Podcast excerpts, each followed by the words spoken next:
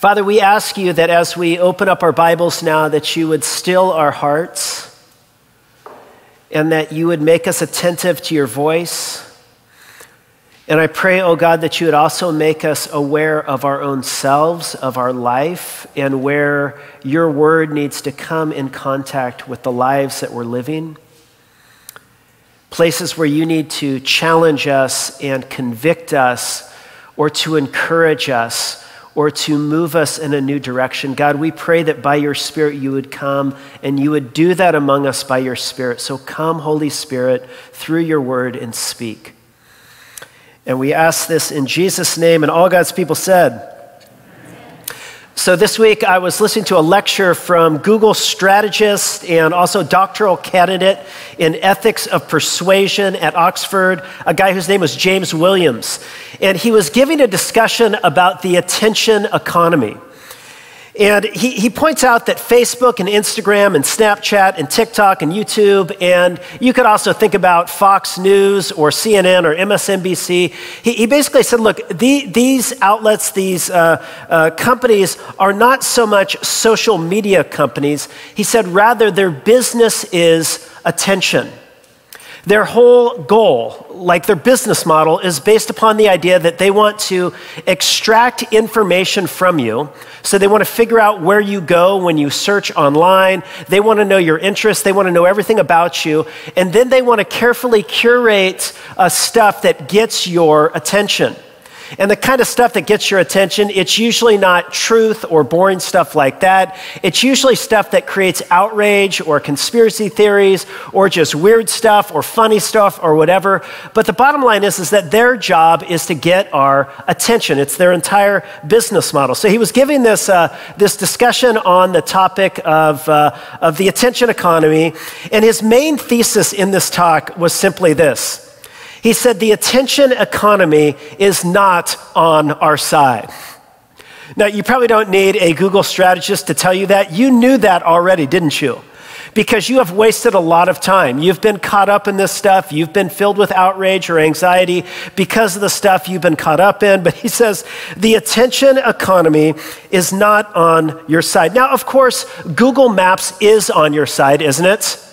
And Spotify, it's on my side. There's a lot of good uh, technology that is on our side. It does help us. But he says, by and large, oftentimes the stuff that gets our attention the most is stuff that doesn't share the same goals as we have. And so he said, think for a minute about your goals. So, your goals for your own life, you know, a lot of you, you want to exercise and eat healthy, and you want to spend more quality time with your family. And when you're with family members, you want to be able to attend to them and listen and be heard and to know.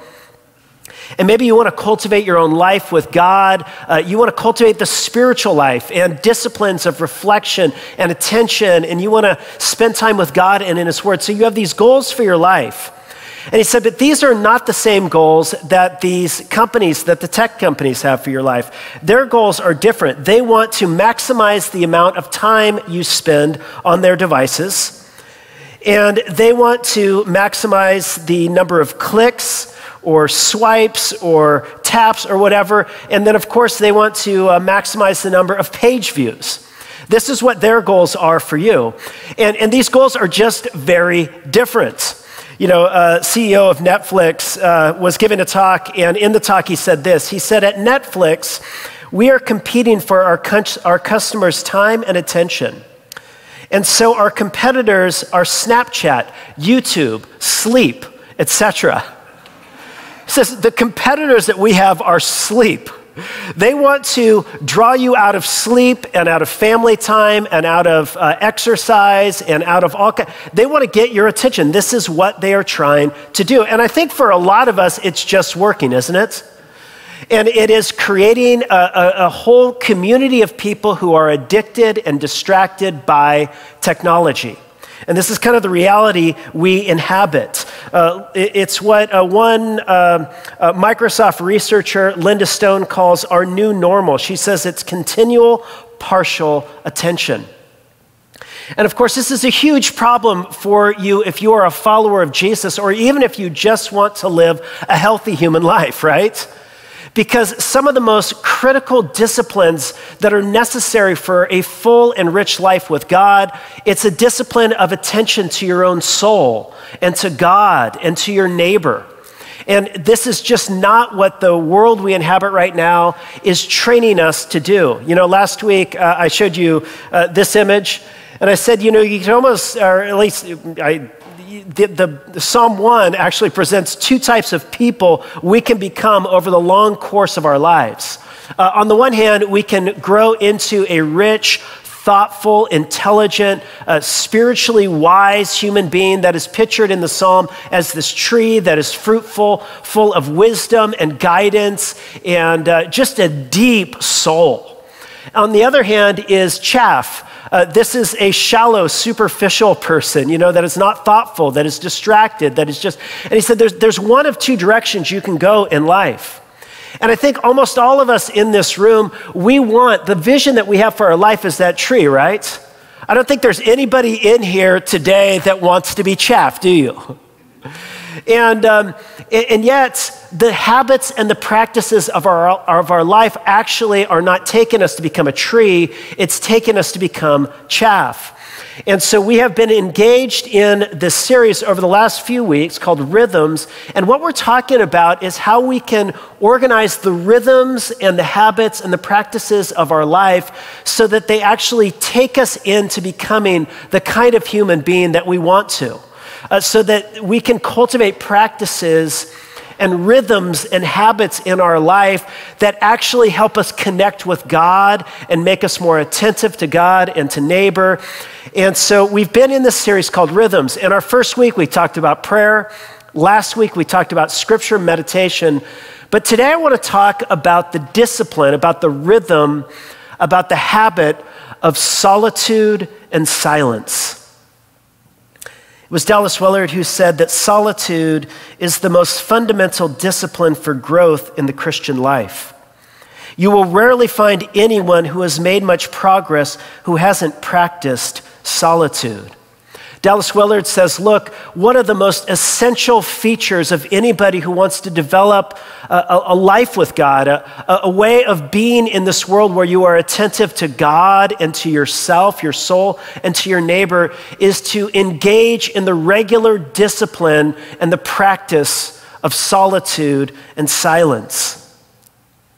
Now, Willard argues that the reason why he thinks this is so essential for the spiritual life is because this practice was essential to the life of Jesus. Now, I don't know if you've ever noticed this in reading through the Gospels, but one of the most regular and habitual things that you find Jesus doing in the Gospels is withdrawing to practice solitude and silence. And so I want to just show you this in the Bible because it's one of those things that you might, might miss if you don't have it pointed out or you're not paying attention. And so we want to pay attention and just walk through a few passages of Scripture where we see Jesus engaged in the practice of silence and solitude. So let's begin with Mark chapter 1, verses 12 and 13.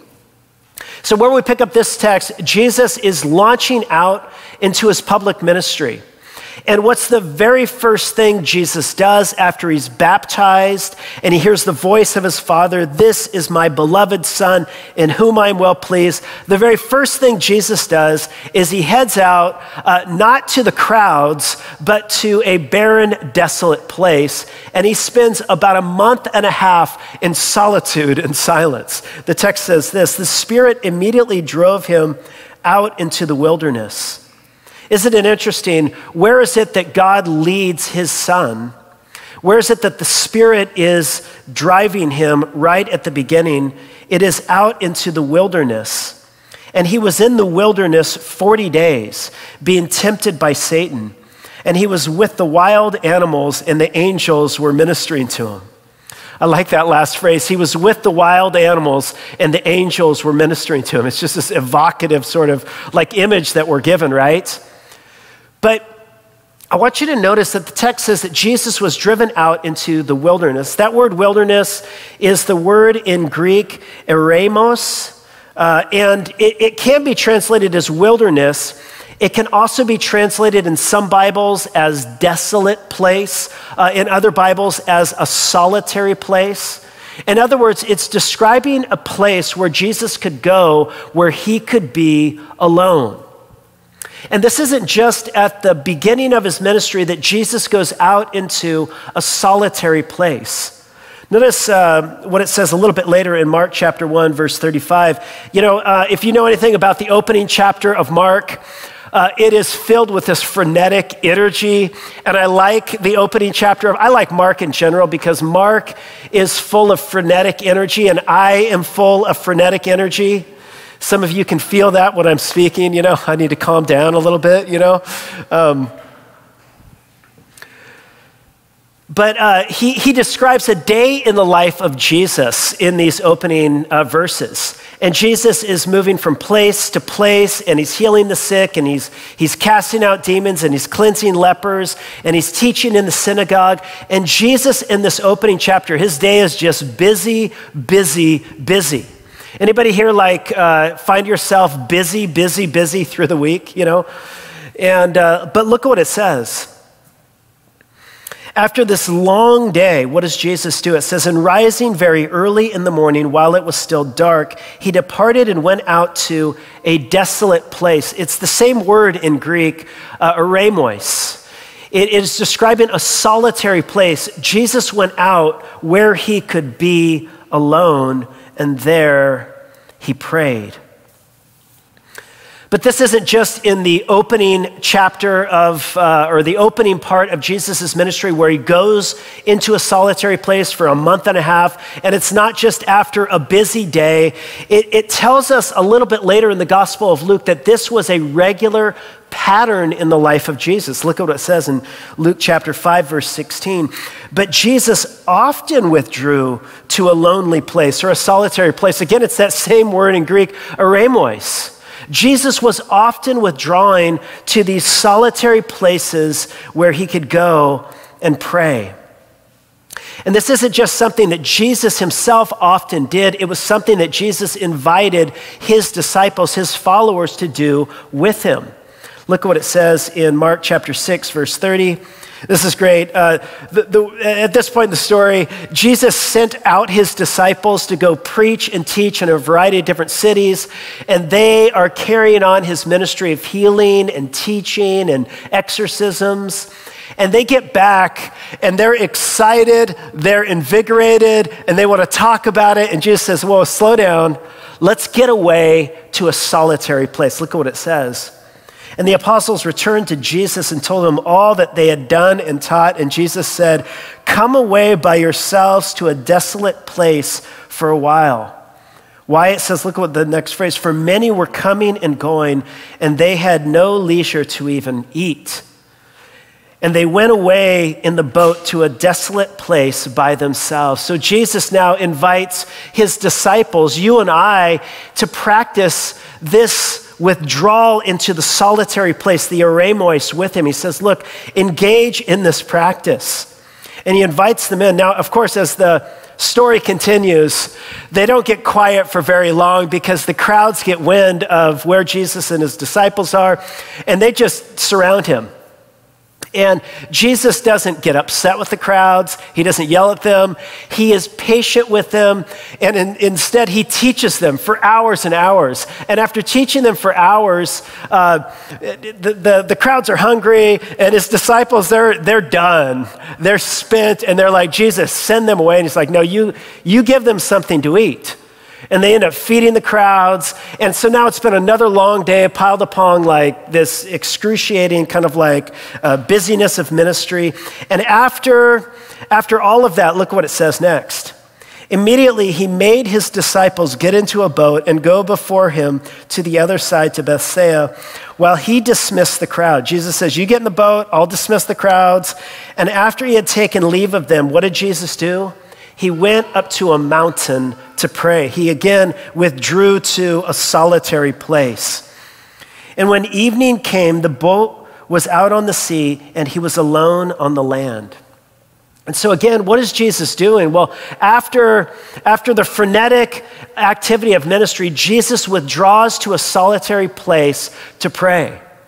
And so, what are we seeing throughout the, the Gospels? What do we see? We're seeing a pattern emerge in the life of Jesus. And the pattern is this in, in the midst of a, of a life in community, Jesus also had time in solitude. In, in the midst of a life of frenetic, busy activity out with people, Jesus would often take space to be alone in silence. And if this is what Jesus did as a regular pattern and rhythm and habit in his life, then this is something that you and I need to cultivate and to bring into our own life in following Jesus. You know, Jesus later says that a disciple is not above his teacher, but when they are fully trained, a disciple will become like their rabbi or their teacher. In other words, if you are cultivating a life of discipleship to Jesus, over time you will begin to take his practices into your life and you will make them your own. And so, if Jesus practiced solitude and silence, then you and I should practice solitude and silence. I was listening to a talk uh, from Dallas Willard, that great uh, spiritual luminary, and uh, Willard said, Look, he said, if Jesus needed 40 days in solitude and silence, then I might need one or two myself. And so might you. But what, what, what, what is solitude and silence all about anyway? Well, uh, in her book, uh, The Handbook of Spiritual Disciplines, uh, Adele Cal- Calhoun describes it like this She says that solitude is uninterrupted time in a distraction free environment to be alone with yourself and with God. Uh, she says that uh, solitude is a container discipline. It, it's, it's the container in which you pour other types of spiritual disciplines. In other words, uh, we, we talk about prayer and we talk about Bible reading, but you can't really get in effectively to prayer and Bible reading unless you take time in solitude and silence to quiet your own soul and yourself before God. I don't know how many of you have uh, started to utilize that rhythms booklet. How many of you guys, just by show of hands, picked up a rhythms booklet? You've been utilizing it? That's awesome. Uh, so you'll notice in the daily prayer, uh, it always starts out by asking you to pause and to breathe and to be still and to recognize uh, that, that you are in the presence of God. And I don't know about you, but I can find myself because I'm a doer and I like to get things done and I like to fill my day with stuff that I'm accomplishing and getting through. That sometimes I can view Bible reading and prayer as just another thing to accomplish and check off the list and get through. But when you pause and you just take space in quiet and in solitude, you can still yourself so that you can actually bring yourself into those disciplines and maybe find yourself, your soul being touched by God because of it. I was reading a book a while back and they recommended a setting a timer for five minutes and just sitting and doing nothing. And so I tried that. And I went four minutes. No, but I, I, I have a short attention span. You know, and, and, and this is something, this, this, this posture of sitting in quiet and silence before God, it is something you need to learn in your body, and you need to train your body to do it. And if you don't train your body through little exercises, five minutes here, and then extending it to 10 minutes, you know, it, it's going to be difficult to sit in quiet and reflection in the presence of God. So, this is solitude. And uh, so, solitude is a container discipline that allows us to do prayer and Bible reading and then to practice silence. She says, silence is intentionally attending to and listening to God in quiet without interruption and noise. Isn't that what your soul needs? Is just to spend time in quiet and reflection without all of the noise. We're just inundated with noise and distraction and stipulation, and we just need to quiet our souls and ourselves.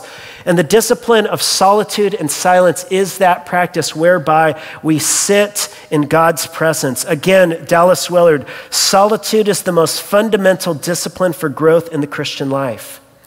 You will rarely find anyone who has made much progress who hasn't practiced solitude.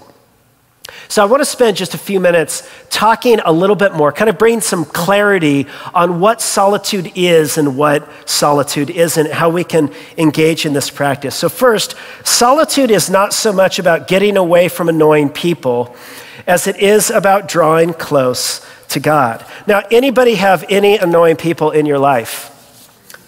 Anybody want to point any of them out right now? No, we all have annoying, difficult people. And yeah, of course, sometimes you just need to get away from difficult, annoying people. You need to create some boundaries in your life, right? But that's primarily not what solitude is about. Solitude isn't so much about just getting away from the annoying people, so much as it is drawing near to God. It is about cultivating a life with God. Ruth Haley Barton said, We are starved for quiet to hear the sound of sheer silence in the presence of God Himself. And so, this discipline, and you see this in the life of Jesus, He withdraws to the mountain in order to do what? He spends time in prayer.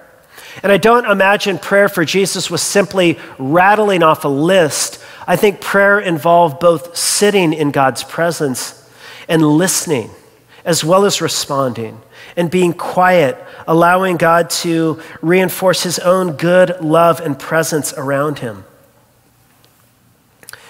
And so it's not primarily about just withdrawing from people. You know, you could kind of get the, uh, the impression from somebody, like if you ran into somebody this week and you said, Hey, what, what, what, what have you been up to? They said, Well, I just spent a month and a half by myself out in the Mojave Desert. You'd think, like, wow, you're weird, right?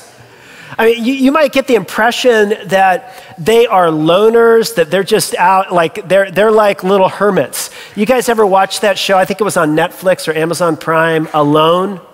You know, they, they go send, you know, a bunch of, of like wilderness survival experts up to some place up in like the barren tundra of like the, you know, North uh, Canadian wilderness or something. And they drop them out in the middle of nowhere just to survive and live by themselves. And you, the, the people that survive on that show are always the weirdest people. Like they're people that just don't like other human beings. They, they, they did well on their own out in the wilderness because when they weren't up on the show, they were living alone. But this isn't Jesus. Jesus isn't, uh, uh, Jesus doesn't dislike people, you know? Uh, Jesus isn't trying to simply get away from people. Uh, Jesus has a rhythm in his life of being with people, of being in community, of sharing meals with all kinds of people day by day. And he's going to sleep, and his disciples are down on the floor around him, and he's walking throughout the day with them. He's always with people. Jesus is with people all the time because Jesus actually likes people. He probably likes you too, because he likes all kinds of people. And so he spends time with people. Uh, but, but this is a rhythm of community and also being alone. Dietrich Bonhoeffer, in his brilliant little book, Life Together, captures kind of this rhythm and this need of being both in community and, in pe- with, and, and, and alone, like this. He says, Let him who cannot be alone beware of community. He will only do harm to himself and to the community. Alone you stood before God when he called you.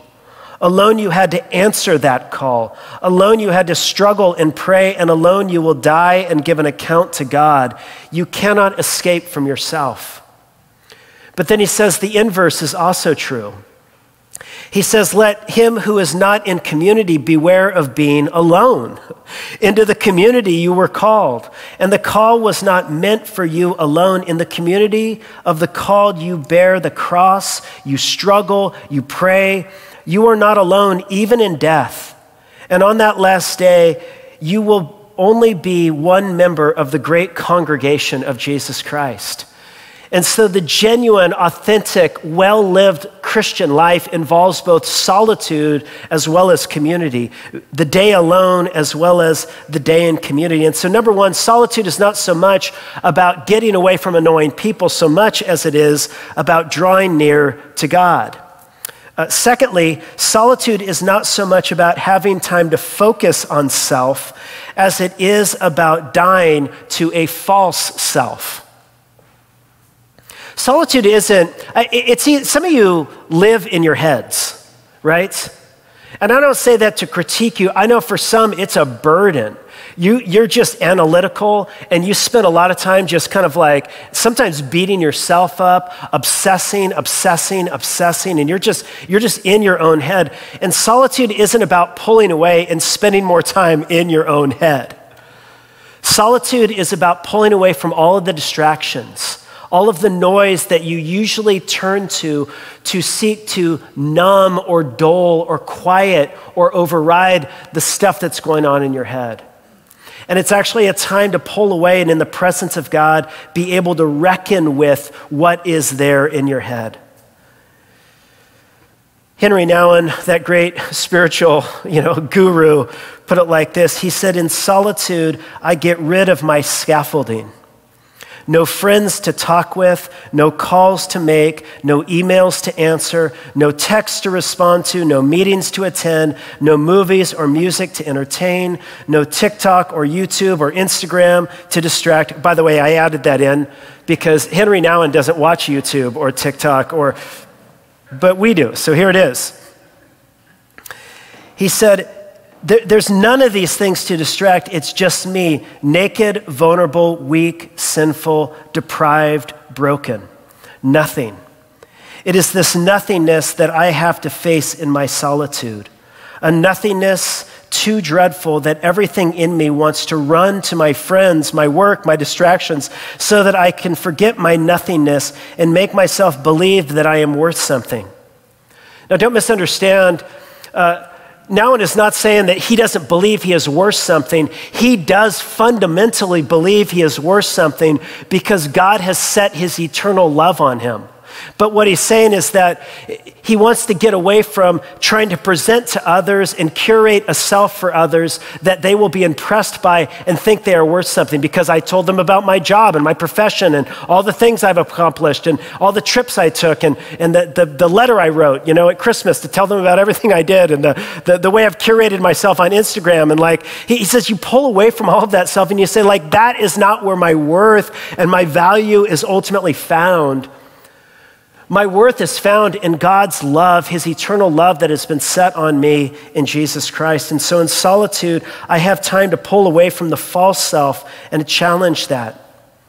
He goes on, he says, Solitude is the furnace of transformation. Without solitude, we remain victims of our society and continue to be entangled in the illusions of the false self.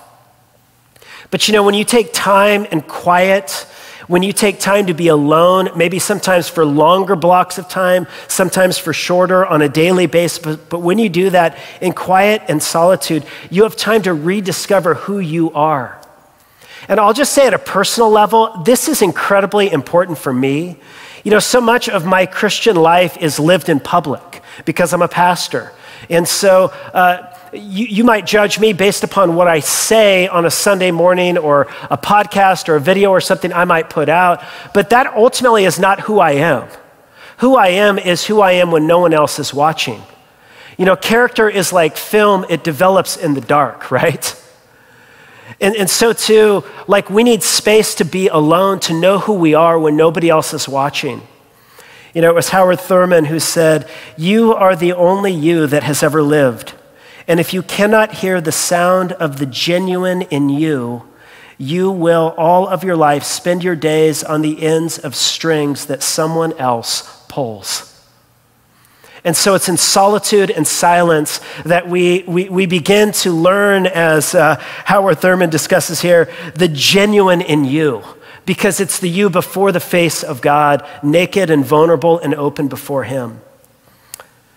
And so, number three, not only is solitude, it's not getting away from annoying people, it is rather going to God. It's not simply, uh, you know, this place where we focus on self, but it's the place where we see our old false self dying. But thirdly, solitude is not so much about escaping the spiritual battle as it is engaging more fully in the spiritual battle. You know, it's kind of interesting. So, this practice of solitude and silence has, has a rich heritage within the tradition of the church.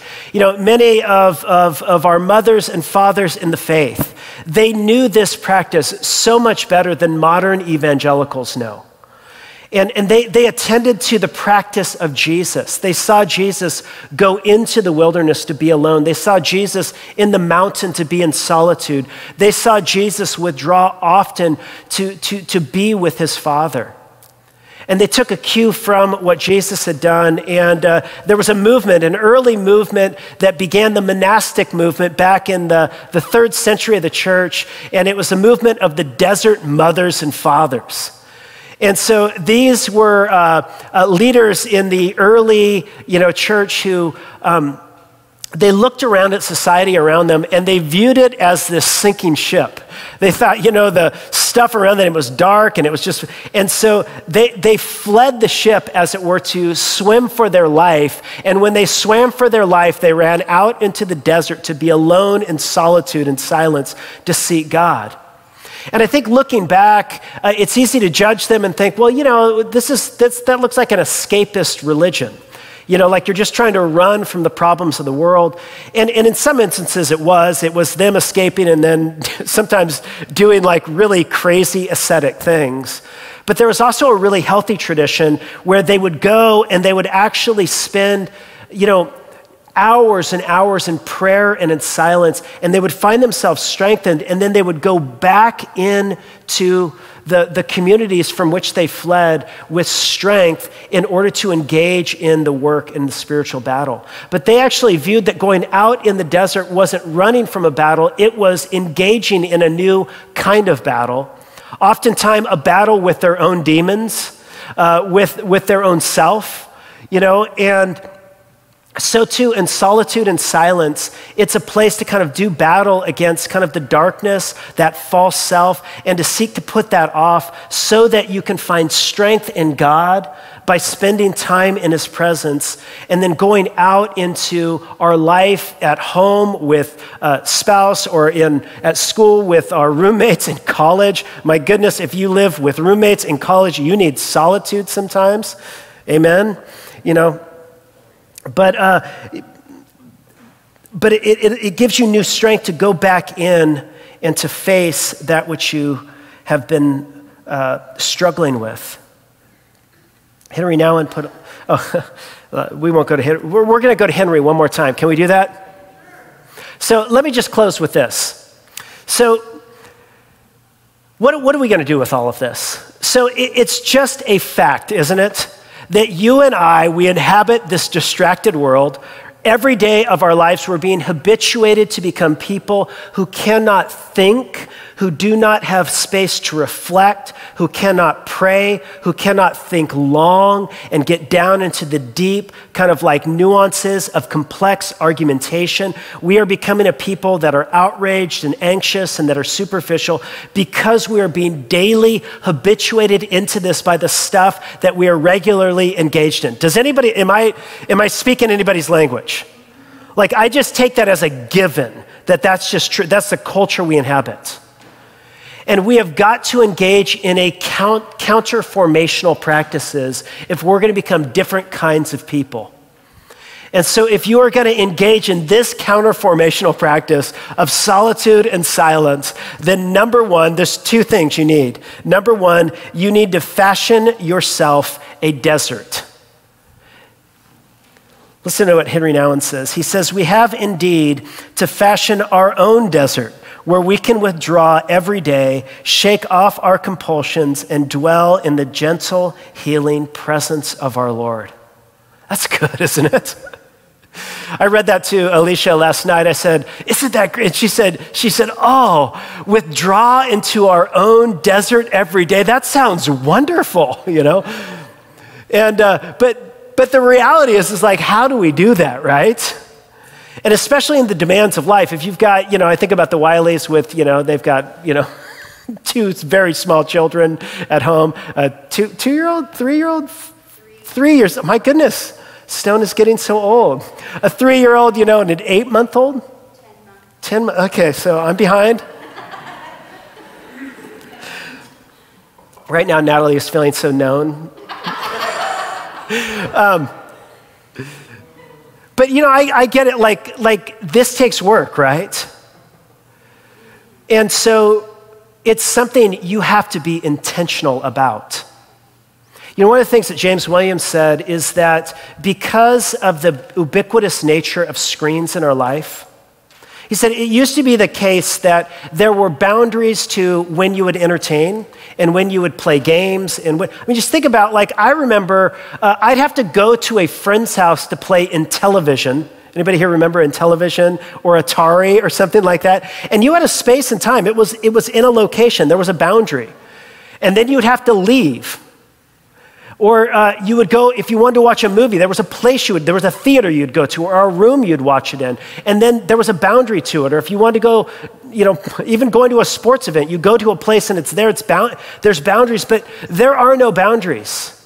Screens go with us everywhere we go, and so we have got to create our own boundaries.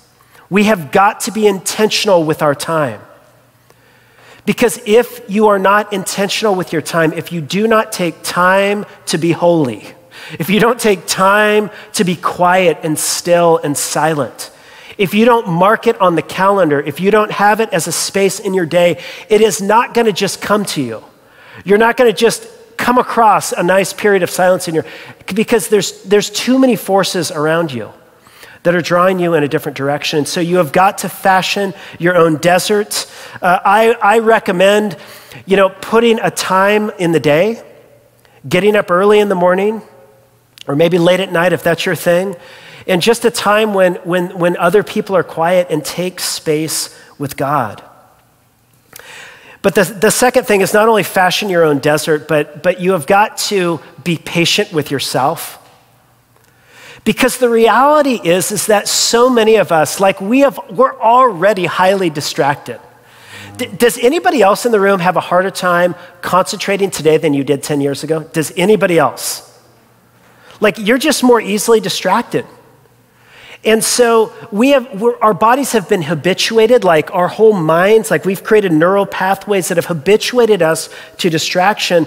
And so if we're going to change and we're going to be able to create this kind of space, we have got to practice it day by day and be patient with you, with yourself when you just don't do it very well. You know, I was reading a book by a guy named Rich Villodas this week, and he said in this book, he said, uh, he, he, gave a quote from somebody who said, like, um, he said, You might be distracted 10,000 times in a, in, when you pray.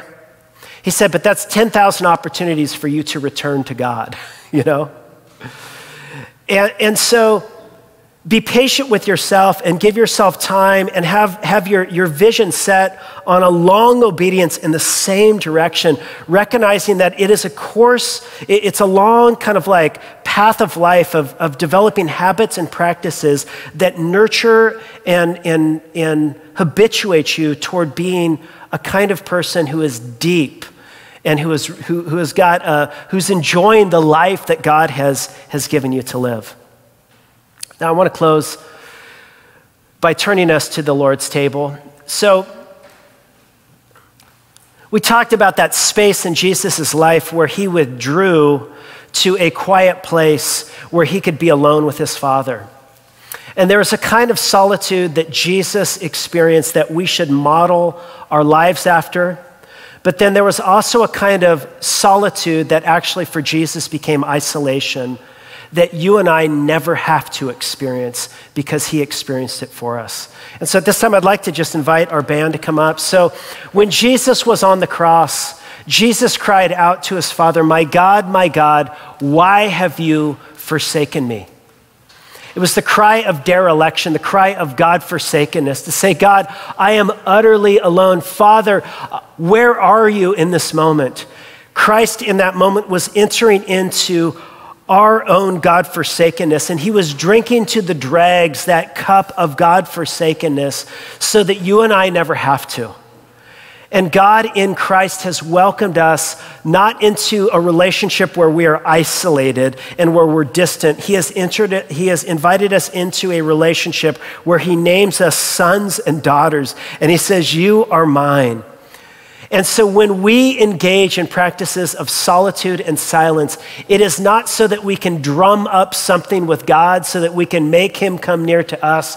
Rather, these are practices whereby we, we grab hold of that which is already ours, namely a close, intimate relationship with God.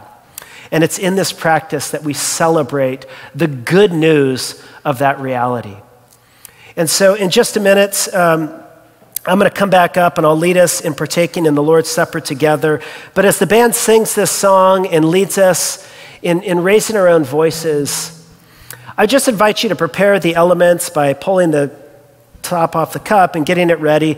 And then I'll come back up and I'll, get a, and, I'll, and I'll lead us in partaking together. If you didn't receive the elements when you walked in, would you just lift up your hand and uh, uh, Carol on this side and Carol on that side actually are going to uh, go ahead and, and, and share that with you if you need that. But let's pray together. Father, we ask that as we turn to the Lord's table, that you would reassure us once again that we belong to you, that you have welcomed us into fellowship and relationship, and you've given us a seat at your table. And I pray, oh God, that our heart motivation to engage in all of these practices might simply be because we want to be a people that enjoys what's already ours through your Son, Jesus. And so remind us of that good news as we partake together in the Lord's Supper. Amen.